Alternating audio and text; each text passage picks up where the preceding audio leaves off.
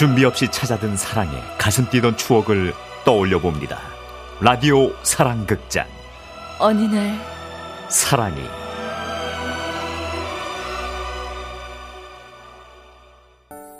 건너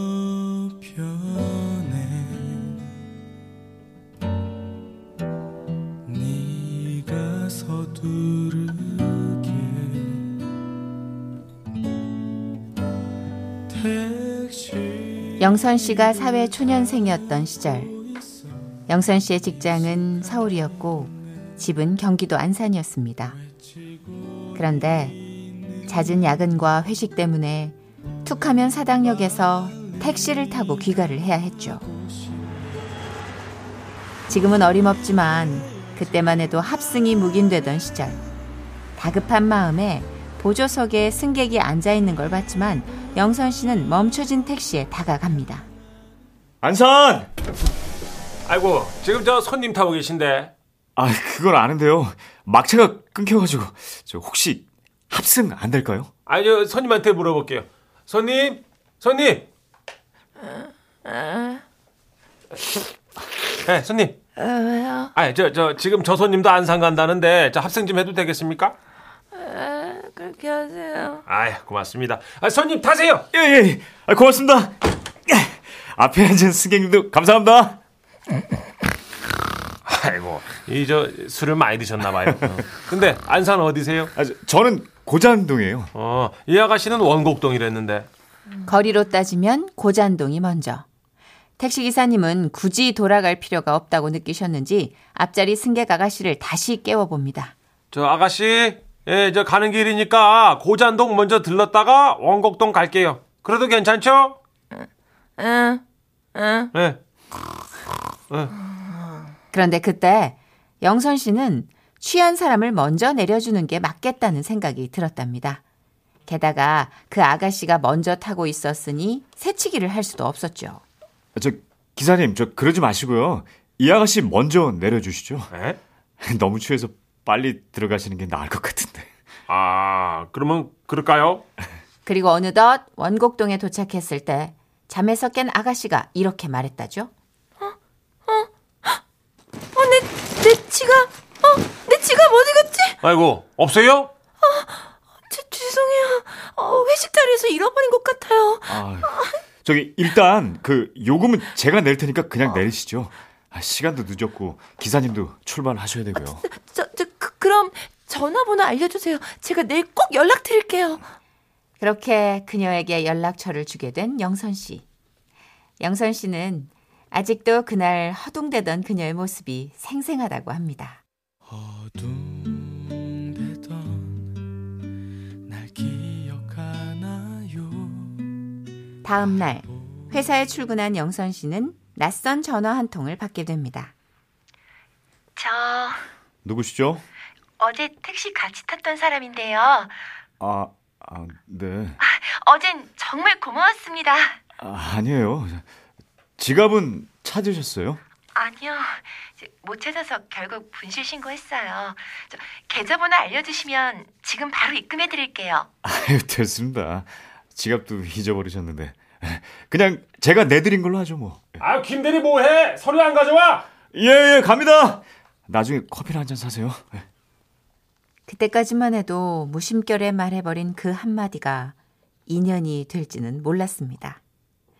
그 후 그녀와의 일은 까맣게 잊고 지내던 어느 날 문자 한 통이 도착합니다. 누구지? 저 그때 택시 합승했던 남유정이라고 합니다. 바쁘세요? 신세 갚는 커피 언제 살까요? 하지만 그때 영선 씨는 어머님이 당뇨 합병증으로 병원에 입원해 있던 상황, 회사에 간호에 집안 살림까지 맡아 하고 있던 터라 마음의 여유가 없었습니다. 그래서 그냥 답을 하지 않았죠. 저 그때 택시 합승했던 남유정이라고 합니다. 오늘은 시간 되시나요? 뭐야, 성가시게. 저 그때 택시 합승했던 남유정이라고 합니다. 단문이 없으시네요. 빚은 갚아야 하니까 시간을 내주세요. 아니면 계좌번호를 알려주시고요. 아, 집요하네. 저 그때 택시 합승했던 남유정이라고 합니다. 또 단문이 없으시네요. 저, 신세를 갚고 싶어요. 아이 무슨 일인데? 회사 일 생겼어? 아, 아니 그게 아니라 엄마. 어떤 아가씨가요. 예. 어? 여자야? 야 갔다 와 갔다 와. 나 병실 혼자 있어도 돼. 갔다 와 얼른. 어머니의 등살에 결국 영선 씨는 이런 단문을 보냅니다. 아 그럼 제가 지금 어머니 병실에 있어서 병원 쪽 카페로 와주시겠어요? 그렇게 별 의미 없이 트레이닝복 차림으로 나갔던 카페. 그런데 자리에 마주 앉는 순간 영선 씨는 깜짝 놀랐습니다. 어, 원래 이렇게 단아하고 예뻤었나? 귀찮게 해드려서 죄송합니다. 솔직히 어떤 분인지 궁금했어요. 신세도 갖고 싶었고, 요즘 세상에 이런 사람도 있나 놀라기도 했고요. 그때는 정말 감사했습니다. 저 생각해서 일부러 나중에 내리신 거죠? 이럴 줄 알았으면 잘 좀 차려입고 나오는 건데. 영선 씨는 후회가 가득했습니다. 그럼 여기 그날 택시비 있고요. 저는 가보겠습니다. 아, 여- 아니 저, 저 아, 잠깐만요. 저 저도 이제 집으로 갈 건데 이 돈으로 같이 택시 탈까요? 네? 아 그리고 유정 씨 동네 공원 있던데 저랑 산책할래요? 산책이요? 예, 예. 병실에 오래 있었더니 답답해서. 아, 오늘 마침 바람도 참 좋네요. 그러네요. 바람이 좋네요. 아, 그러죠. 어디에서 부는지 더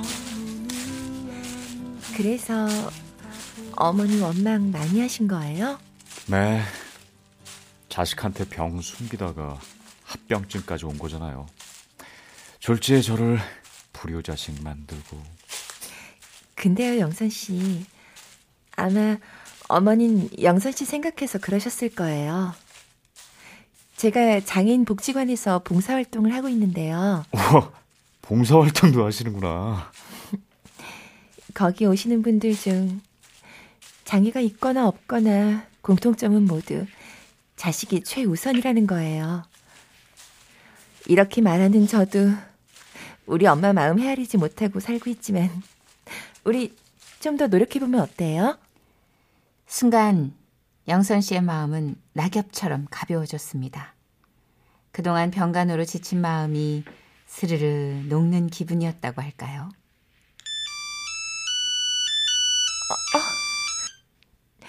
응, 집에 아직 안 들어갔어? 응. 지금 가려고. 밥은? 음, 뭐 대충. 들어가서 전화할게. 지금 생각해보면 수화기 너머로 희미하게 남자 목소리가 들렸던 것도 같다고 영선 씨는 회상합니다. 하지만 당시에는 큰 의미를 두진 않았습니다. 그녀는 만나자고 하면 나와주었고, 함께 걷자고 하면 걸어주었고, 때때로 연인 못지않은 긴 통화도 나눴으니까요. 그리고 그러던 어느 날, 오늘은 제가 진짜 근사한 고깃집을 알아왔는데요. 네. 어, 왜 그래요? 무슨 일 있어요? 아, 오늘 좀 힘들어 보이네요. 아, 아니요. 아무래도 오늘은 그냥 집에 가야겠어요. 어, 왜요? 순간 영선 씨가 들었던 생각은 이거였습니다. 뭐야? 이제 밀당하는 건가? 그래서 에라 모르겠다. 길 한복판에서 영선 씨는 무릎을 꿇어버립니다. 어머, 왜 이러세요? 아, 저는 밀당 같은 거 모르고요.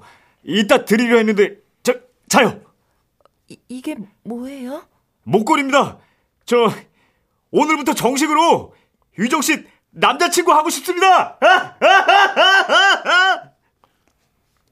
당연히 같은 마음일 거라 생각했습니다.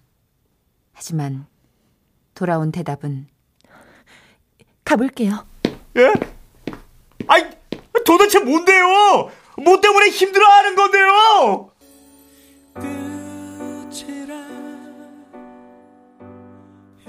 그녀와 연락이 닿은 것은 3주쯤 지난 후였습니다.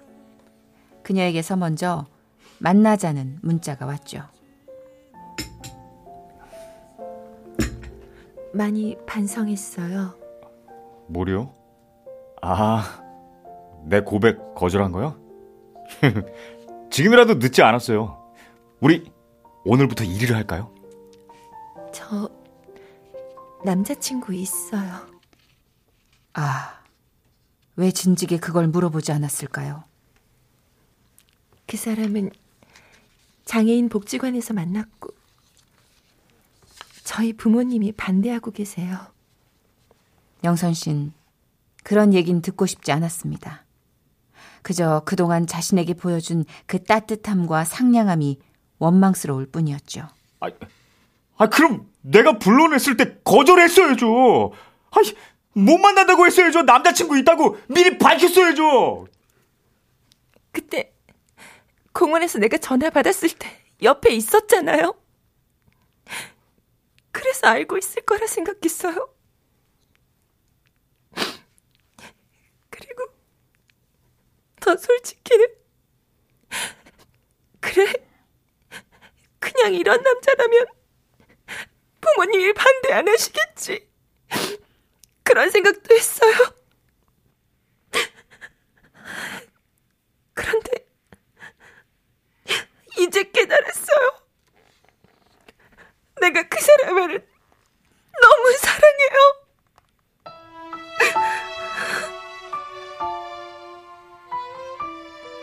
영선 씨는 더 이상 할 말이 없었습니다. 그러고 보니 카페 창밖으로 휠체어에 앉아 있는 한 남자가 보입니다. 그는 휴대폰을 귀에 대고 있습니다. 나 먼저 갈까? 나 신경 쓰지 말고 천천히 얘기하고 와. 아니야. 이제 일어날 거야. 거기서 딱 기다려. 그래요. 그녀는 그 남자를 너무도 사랑하고 있었습니다. 그것이 그녀와의 마지막이었습니다. 요즘도 가끔 술에 취해 택시를 탈 때면 그녀가 떠오르곤 한다는 영선 씨. 그 남자하고 결혼은 했을까? 착한 그녀가 부모님 반대에 맞서 마음고생할 일을 생각하니 가슴 한켠이 아려옵니다. 잘 살아요. 아주 가끔은 내 생각도 하면서. 그렇게 그해 영선 씨의 가을이 깊어갔습니다.